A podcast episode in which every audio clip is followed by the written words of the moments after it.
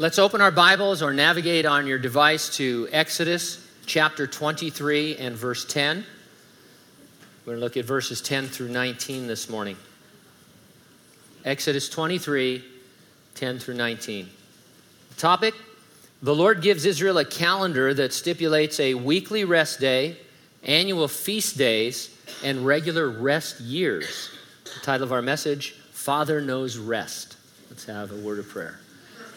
Lord Jesus, as we uh, come before you this morning, we uh, appreciate that you came and died and rose from the dead and ascended into heaven and are coming again.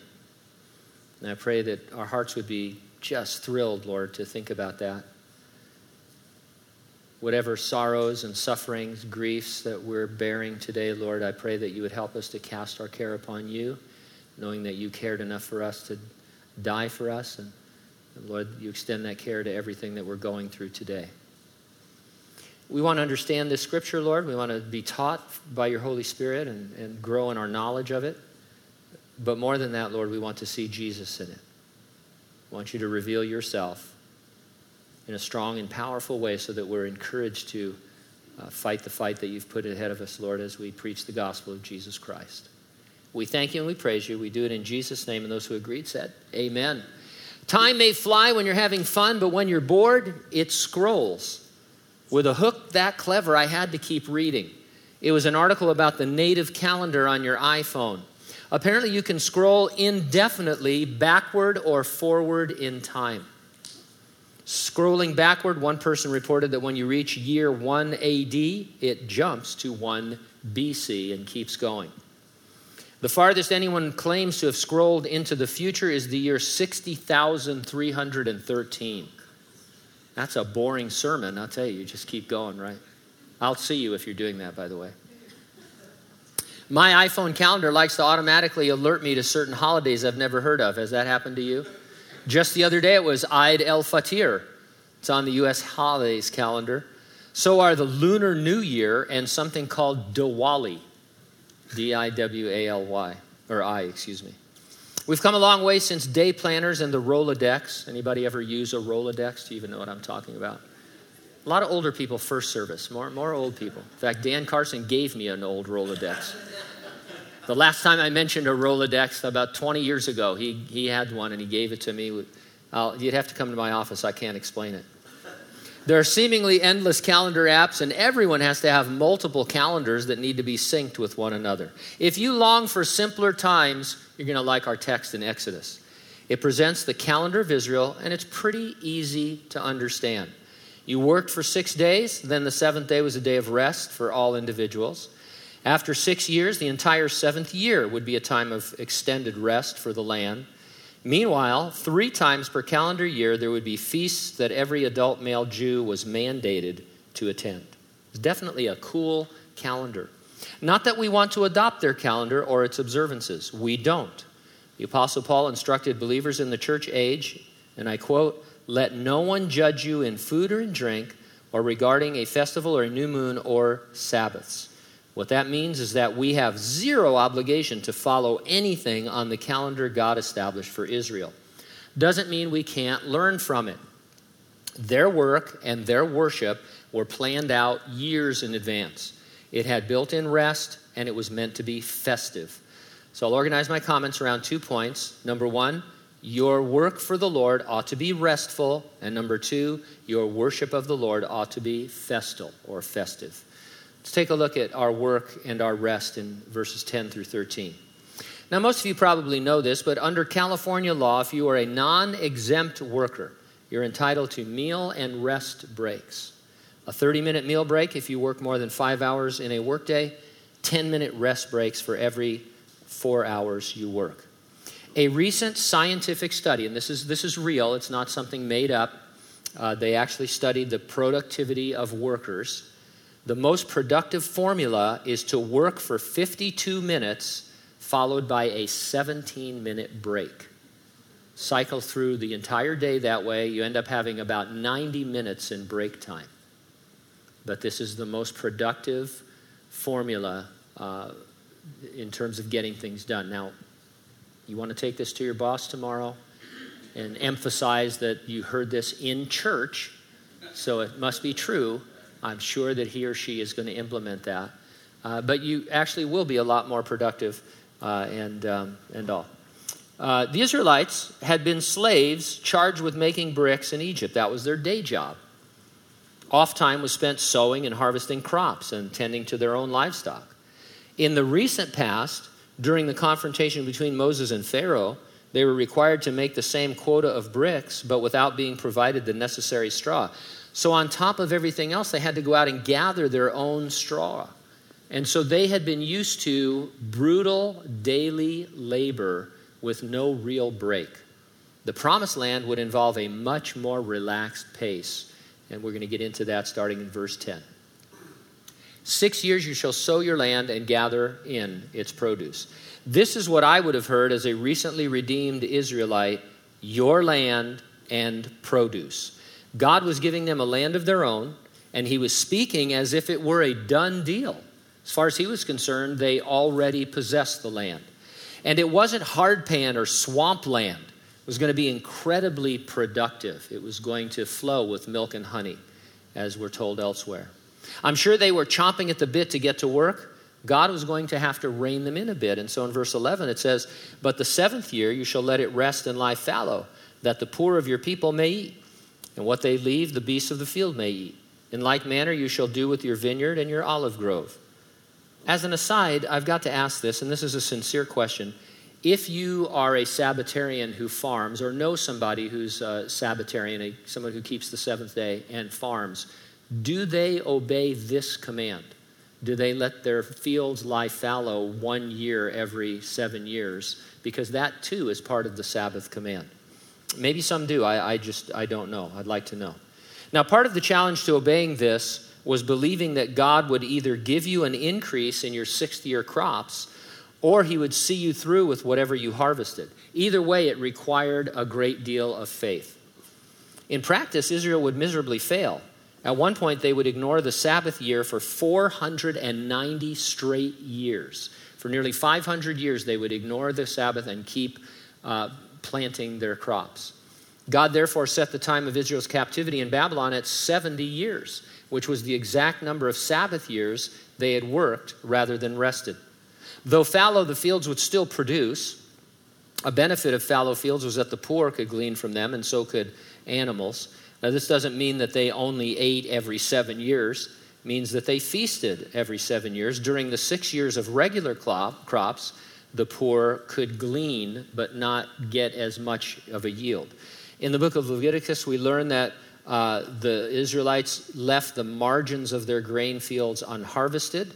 The width of this margin appears to be up to the owner to decide. But so the outside of the fields, they didn't harvest so that the poor could come easily and take what was there.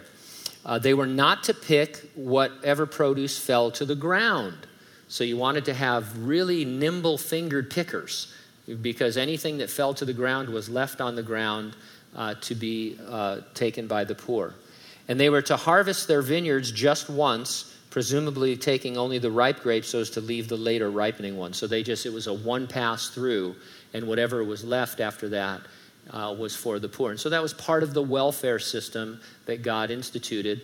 And so that was every, every year for six years. And then in the seventh year, because there was no harvesting going on, but the land would still produce, uh, the poor got kind of a bounty. The exciting thing, the thing we overlook by talking about this, is that God was giving them a huge time of rest. The Israelites got a year off every six years. We envy teachers who get summers off these guys got an entire year off uh, if they obeyed the Lord. It was a rest, though, that required them to trust in God. It might be their land, and it might be on account of hard work that their crops produced, but it was only because of God that they were being blessed. To ignore the Sabbath year and sow crops was to disbelieve God. Our work as believers ought to be restful. It's not by might, we're told, nor by power that we produce anything for the Lord. It's all by His Spirit. Jesus said partnering with Him would make for spiritual rest. Now, that doesn't mean we're idle. It isn't that we just let go and let God. The truth is, we are to be spiritual workaholics. If that sounds weird, I'll give you an example. we are told to pray without ceasing. That's a lot. That's, that's a prayeraholic. Uh, and yet, at the same time, the Lord says we're to do it while we're in a time of spiritual rest, that His yoke is easy and His burden is light. And so, one application of that is that I pray and I pray and I pray, and then I trust the Lord for the answer to my prayer yes, no, or wait. And um, whatever He answers is His will for my life, and I should be able to rest in that. Now, that's easier said than done, is it not? because we, when we pray, we want our will done. And it's, uh, it's difficult sometimes to even understand how things that happen in our lives can be the will of God or be within the will of God. Uh, and yet, uh, the Bible promises us rest as we work for the Lord. Our work is done by His empowering. We're not to get proud and think our effort is the reason we're being blessed or that it merits us more favor from God. You know, when I come up to you and say, well, yeah, this morning I got up at uh, you know, 4 o'clock and hit the ground, hit my knees, you know, spent the first 18 hours in prayer. Of course, now it's only 6 a.m., so I don't know how I did that. And then you say, oh, wow, man, that's awesome. God moved on my heart to not even go to bed last night. I turned off that movie. I said, God, that's so carnal. I'm just going to pray on my face before you. I like the Chuck Smith analogy. I don't know, I remember Chuck one time in one of his books, he said, the days that he forgot his devotions and was too rushed to say anything, God blessed him the most. Not that he wanted to repeat that because he enjoyed devotions, he enjoyed spending time with the Lord. But the Lord sometimes does stuff like that to remind you it's not by might nor by power, but by my spirit, says the Lord. We are a grace people, not a works people. And so remember that. Verse 12 Six days you shall do your work, and on the seventh day you shall rest, that your ox and your donkey may rest, that the son of your female servant and the stranger may be refreshed. So everybody rested. Now, Sabbatarians argue that God established the keeping of the Sabbath day in Genesis when he rested on the seventh day of creation. And that almost makes sense. But if that were the case, why must he now tell Israel to keep the Sabbath? If it had, been the pattern since creation, they would have defaulted to it once freed from slavery in Egypt. The truth of the matter is, God's seventh day rest in Genesis was not a perpetual moral command. It wasn't something you see Adam do weekly or any of the patriarchs. It started with Israel in the wilderness. I'm not saying nobody ever took a Saturday off in the Old Testament, but it wasn't something God commanded. It's something God did the end of the first week, but you don't read of any other Bible character observing the Sabbath until God gave it as a command to Israel. Verse 13, and in the, all that I have said to you, be circumspect and make no mention of the name of other gods, nor let it be heard from your mouth. This exhortation makes sense when you remember that the land they were going to possess was filled with Canaanites who worshiped any number of weird gods. They'd need to be on guard. And more than on guard, it's interesting, the word translated circumspect, if you look it up in your Strong's Concordance, means to hedge about as with thorns. And so it's cool. God is talking about them in an agricultural sense and how much He's going to bless them and their crops. And then He says, by the way, here's a spiritual analogy you'll understand plant a hedge of thorns around your heart so that these foreign gods don't have an influence on you. And the command was pretty strict don't mention the gods, their name should never be heard coming out of your mouth. Now, you realize it would have been impossible to worship these gods if Israel had taken this literally. They might have been drawn to Baal or Ashtoreth or some of these other gods and goddesses, but if you can't say their name, and their, their name never comes across your tongue, you're not going to be able to engage in worshiping them. And so it was a literal command. Are there things God doesn't want you to see? Are there things God doesn't want you to hear? Are there things God doesn't want you to say? I would have to say, probably in all of our lives. I think we should take those literally and cut ourselves off from those and make it impossible to sin in that area. I mean, there are things that we can do in some areas to make it impossible to sin in that area. I mean, we're sinners, and sinners are resourceful. Anybody has children knows that. You have to be so specific in your comments to your children.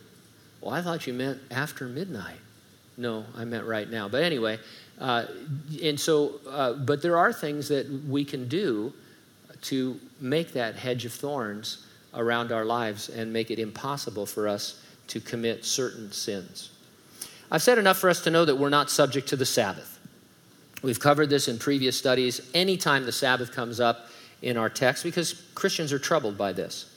But rather than go over that ground again, I want to share something I think a lot more encouraging and exciting to our walk with the Lord. It's a topic that is suggested to us by the Sabbath. It has to do with the number seven. Now, I'm not going to get into a numerology thing where you know the meaning of the number and all of that. That's that's separate and sometimes a little bit strange. But I do notice that it seems to be a super important number in the Word of God. We've already seen that the seventh day was a Sabbath and the seventh year was a Sabbath. There was also going to be a jubilee after every seven cycles of Sabbaths. That is, after seven times seven Sabbath years, uh, every 50th year. According to Leviticus, slaves and prisoners would be freed, and debts would be forgiven, and other great things would happen in that year of Jubilee. We're going to read about three annual feasts in a minute, but in all, there are going to be a total of seven biblical feasts. Concerning the feasts, it's interesting, every seventh month was holy and had three feasts. There were seven weeks between Passover and Pentecost. Passover lasted seven days. Feast of Tabernacles lasted seven days. At Passover, 14 lambs, which is a multiple of seven, were offered daily. At Tabernacles, 14 lambs was, and 70 bullocks, another multiple of seven, were offered. And at Pentecost, seven lambs were offered. Doesn't stop with that. The recurrence of the number seven, or an exact multiple of seven, is found throughout the Bible. Bear with me while I mention just a handful. Seven pairs of clean animals were taken on the ark. In addition, the ark came to rest in the seventh month. In Joseph's time, there were seven years of plenty, followed by seven years of famine in Egypt. Animals were to be at least seven days old before being used for sacrifice. Naaman, the leper, had to bathe in the Jordan River seven times in order to be healed. Sevens surrounded the conquest of Jericho. The Israelites marched around Jericho for seven days. On the seventh day, they had to make seven circuits. Seven priests blew seven trumpets outside the city walls. The prophet Daniel described God's prophetic plan for Israel as a multiple of seven. It was 70 weeks of seven years each. Jumping into the New Testament, Jesus told Peter to forgive 70 times seven. There are seven I am statements in the Gospel of John. There are seven miracles recorded in the Gospel of John. In the Revelation, there are a slew of sevens. Jesus writes seven letters to seven churches represented by seven lampstands. Seven spirits minister before the throne in heaven. Jesus opens a seven sealed scroll. It reveals seven trumpets and seven bowls of wrath. There are seven stars, seven horns, seven eyes, seven angels, seven thunders, seven heads, seven crowns, seven plagues, seven hills, and seven kings. You should be familiar with the ministry of Chuck Missler, M I S S L E R, great man of God, always connected with Calvary Chapels, spoke at a lot of our retreats years ago. He's home with the Lord now, but you can still get his stuff online. Check YouTube for Chuck Missler. I watched a brief video in which he described what is called the heptadic structure of Scripture. Now, that's just a big word that means seven or multiples of seven. And so we've seen there are a lot of sevens just in Scripture, but this is something deeper. It is an actual structure of the language based on the number seven. Using the first 17 verses of the Gospel of Matthew, which contain the genealogy of Jesus, Missler reveals the hidden structure in the words themselves regarding the number seven or its multiples. So here it is. There are 72 Greek vocabulary words in these initial 17 verses, and this is what can be found. The number of words which are nouns is a multiple of seven, it's 56 or seven times eight. The Greek word the occurs most frequently in the passage, exactly 56 times or seven times eight. Also, the number of different forms in which the article the occurs is exactly seven. There are two main sections in the passage, verse 1 through 11 and verses 12 through 17. In the first main section, the number of Greek vocabulary words used is 49, 7 times 7. Of these 49 words, the number of those beginning with a vowel is 28, 7 times 4. The number of words beginning with a consonant is 21, 7 times 3. The total numbers of letters in these 49 words is 266, which is 7 times 38. The number of vowels among these 266 letters is 140, or 7 times 20. The number of consonants is 126, or 7 times 18.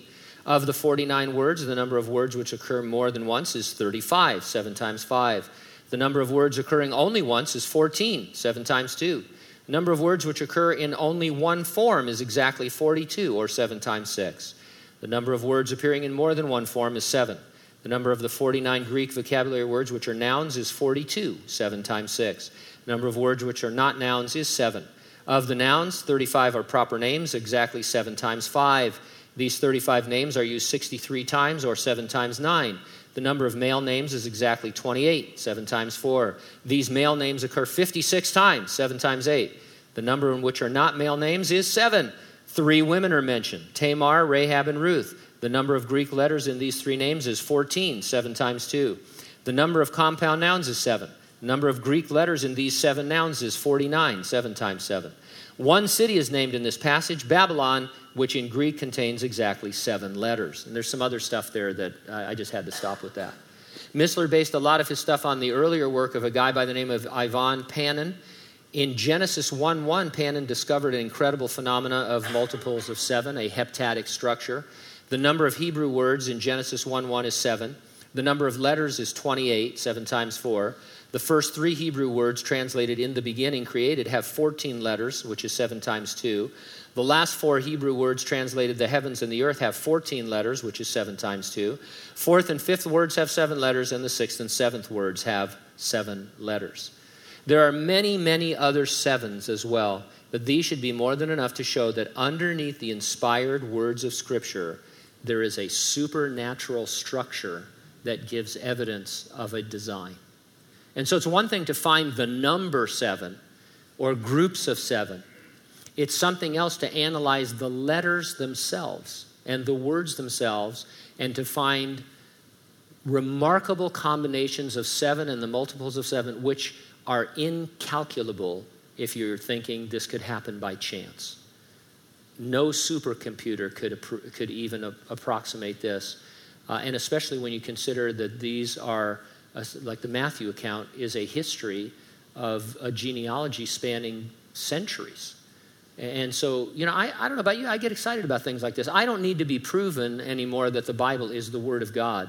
But when you come across things like this and you think, wow, if people could only be honest, and, and, and if you could only say, look, can you explain the heptadic structure of this passage, just this passage to me? Because it's incalculable. No one could do it. No human being could do it. No supercomputer could do it. Is it random that all of these numbers add up to seven and are multiples of seven? Or is this evidence of a divine design? Is this the signature of God on this text? And of course, the answer is yes. And so we could talk about the Sabbath all the time, and, and we need to. Every time it comes up, we need to point out some things about it. Or we could see something a little bit bigger, a little bit larger, and that it is a part of the Word of God, which is definitely supernatural and inspired. Now, your worship of the Lord ought to be festal, beginning in verse 14. After I read that article on scrolling back in time on the calendar, I scrolled back to my birthday in 1955. It fell on a Sunday. This year, it's on a Tuesday. So, do you ever wonder how George Washington's birthday can always be the third Monday in February? The Uniform Monday Holiday Act, an act of Congress that amended the federal holiday provisions to establish the observance of certain holidays on Mondays. Signed into law in 1968, took effect 1971. So that's why some of you don't know what I'm talking about. The act moved Washington's birthday, which is February 22nd, Memorial Day, May 30th, and Veterans Day at the time, November 11th, from fixed dates to designated Mondays and established as a federal holiday Columbus Day, the biggest one of them all, which had previously been celebrated in some states on October 12th. It moved that to a designated Monday as well. Veterans Day was removed from the list of always on Monday holidays and moved back to its traditional date of November 11th in 1975, effective 1978. Although the holiday was not in existence at the time, Martin Luther King's birthday, established in 1983, is celebrated on the third Monday in January instead of King's actual birthday, January 15th. The act was designed to increase the number of three day weekends for federal employees there. I mean, nobody was uh, apologetic about it. They wanted three day work, work week or weekends, and they got it. I'm not complaining. I like a long weekend as much as the next person. And now we, we stretch it out into four or five days if we can, right? Take a vacation day on the Friday, go through Monday, you're sick on Tuesday. I know how it works. Pity poor Israel. As far as I can tell, I could be wrong, but it doesn't look like Israel had any holidays until the Exodus. And then all of a sudden they had three involving pilgrimage. Verse 14 Three times you shall keep a feast to me in the year. You shall keep the feast of unleavened bread, shall eat unleavened bread seven days, as I commanded you at the time appointed in the month of Abib. For in it you came out of Egypt, none shall appear before me empty. Feast of Unleavened Bread includes Passover, which immediately precedes it, and it includes first fruits, which ends it. For example, this year Passover was on our calendar March 31st through April 1st. Unleavened bread was April 1st through April 8th. First fruits was April 7th and 8th. And so those three feasts all come under the same umbrella and happen at approximately the same time. The Israelites went in haste from Egypt, having no time to spare. This was symbolized by eating bread that didn't have time to rise. For a while, I get into uh, modes where I, I, I, do the same thing over and over and over again. It drives Pam crazy, but I, it's just who I am. And so for a while, every Sunday, our lunch was a cast iron pizza. And a delicious recipe that I came across. But I had to make the dough the, day, the night before. And so I had to set an alarm at 9 p.m to go and make the dough and high, you know, cover it so that it could rise so that I could make my pizza on Sunday afternoon. And so the Israelites say, none of that. You didn't have time for bread to rise because the death, uh, death came to the firstborn, and then you were told to get out of Dodge. And so just take unleavened bread. And when you're eating that unleavened bread, you can explain to your children and future generations all about the Passover. Then in verse 16, the feast of harvest, the first fruits of your labors which you have sown in the field. Uh, stop there for a minute. This feast is also known as the Feast of Weeks or the Feast of 50 Days because it begins 50 days after Passover. We know this feast as Pentecost, which translates roughly to 50 days. This year, Pentecost was May 26th and 27th. then verse 16 goes on, says, The feast of ingathering at the end of the year, when you have gathered in the fruit of your labors from the field. This is the feast of tabernacles or booths when the Jews would live outdoors in temporary shelters. Now, this year it will be September 24th through October 1st. It will be preceded by two other holy days the Feast of Trumpets on September 10th and 11th, and the Day of Atonement about five days before on September 19th and 20th. And so, with those, you have seven feasts of the Lord, uh, and three of them in which you have to appear before the Lord. Now, these appointed times gave thanks for the harvest. They were agricultural in nature, but they also commemorated three important spiritual events. Unleavened bread commemorated the Passover, as we said, when the lamb's uh, blood sprinkled on the doorpost redeemed them from the death of the firstborn. Pentecost commemorated the giving of the law at Mount Sinai, traditionally believed to be 50 days after Passover. And tabernacles commemorated God's continual provision for Israel in the wilderness, as they had to live in the wilderness uh, on their way to the promised land and God provided and cared for them. So when they all were out in their temporary shelters, uh, it was indication of this time of wandering. Verse 17 Three times in the year, all your male shall appear before the Lord God. How do you hear that? Do you hear that as, a, as something punishing? Three times a year, you're going to have to appear. This is like being ordered to celebrate. You're going to have to have fun on your birthday. It'd be like your boss. Uh, some people have their birthday off as a holiday, right? Anybody here get your birthday off as a holiday? There you go. Yeah, one missionary. what kind of a world do we live in? This would be like being forced to take a day off. And, and so I don't see it as a, a, a terrible mandate at all. It's festive.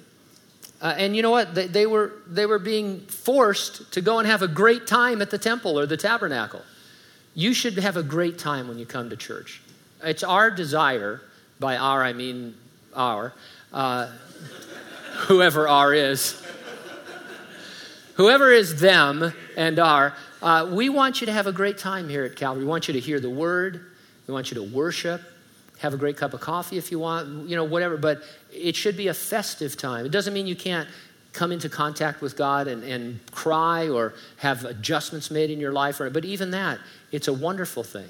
If we ever get to the point where it's just a drudgery to go to church, there's something wrong. Usually with you, could be something wrong with the church. I'm not, you know, not opposed to that. Can come up to me and tell me if there's some problems, and we'll deal with it. Uh, but you know, it, it's like, oh, Sunday, I so wanted to mow the yard today. Really? I mean, I know you, you know, you get some yard work done on Sunday. Is it you'd want to do the yard work rather than go to church? And then your church must really be lame, or you are. Somebody's lame in that situation. I mean, seriously, I'm just being honest with you. If you want to do anything else but go to church, either you're lame or we're lame. And uh, I'm open to being lame, but I don't think we are. Not totally, anyway. I can be lame. Who are we? Anyway, so, uh, so they, they had constant reminders of the grace and mercy of God. These feasts would come up three times a year, and then daily they were doing sacrifices for the firstborn and all that. Lots of reminders. You and I need reminding. The Apostle Peter in his epistle says, This I put in remembrance of you. And we need reminding. A lot of times people complain Sunday school, oh, the kids get the same Bible stories year after year. Well, yeah, that's true, only on a different level, on a higher level, on a more mature level. Because there's nothing more important than they understand the Bible from Genesis to Revelation. Years ago, we had a fella, uh, I mean, this is like 35 years ago, we had a fellow who started teaching American history in our Sunday school. And as much as I love American history and history in general, um, we don't want to teach American history in Sunday school. We want to teach the Bible so that your children at the earliest possible age will give their tender hearts to Jesus Christ and avoid many of the pitfalls that befell us who didn't have that opportunity. And so we need that reminding. We need reminding as adults. I have to check myself sometimes. I like to listen to Bible studies and to hear other people teach. And sometimes I find myself thinking, oh, I've, I've heard this before. And then I just have to slap myself, either spiritually or physically, and say, yeah, and I need to hear it again. Maybe I'm not implementing it. Maybe I'm going to keep hearing it until I figure it out. Maybe that's the idea. Who knows? But we need to be reminded. And so they had constant reminders of what God had done for them and what He was doing in their midst. And so it was mandatory but festive. Now, twice we've heard God say, Appear before me we can forget that the Jews enjoyed the manifestation of the glory of God in the cloud at, at, you know, during the daytime and the pillar of fire at night. And so they had his actual presence there. Verse 18 You shall not offer the blood of my sacrifice with leavened bread, nor shall the fat of my sacrifice remain until morning. Blood sacrifice here was the lamb offered at Passover, and so God is just giving them a little bit of uh, instruction on how they would offer the lambs at Passover. They get a lot more of this in the book of Leviticus. Verse 19 The first of the first fruits of your land shall you shall bring into the house of the Lord your God.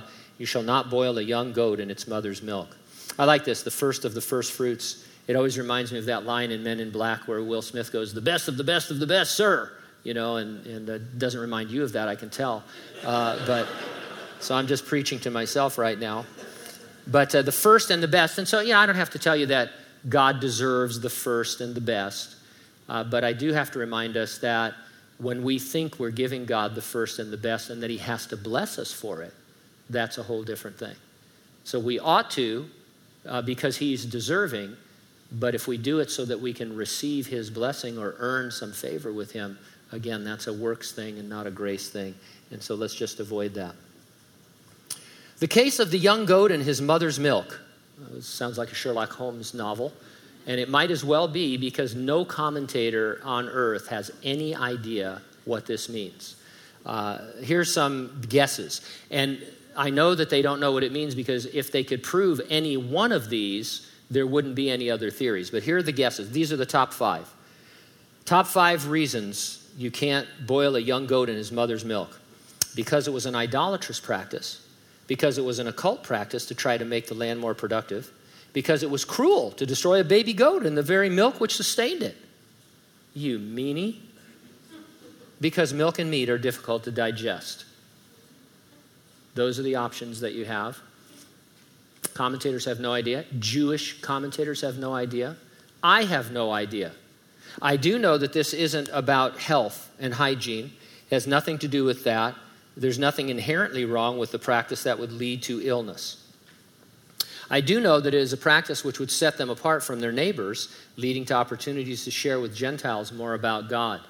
And we tend to forget that the Jews were mandated to share this wonderful life that they had come into with others.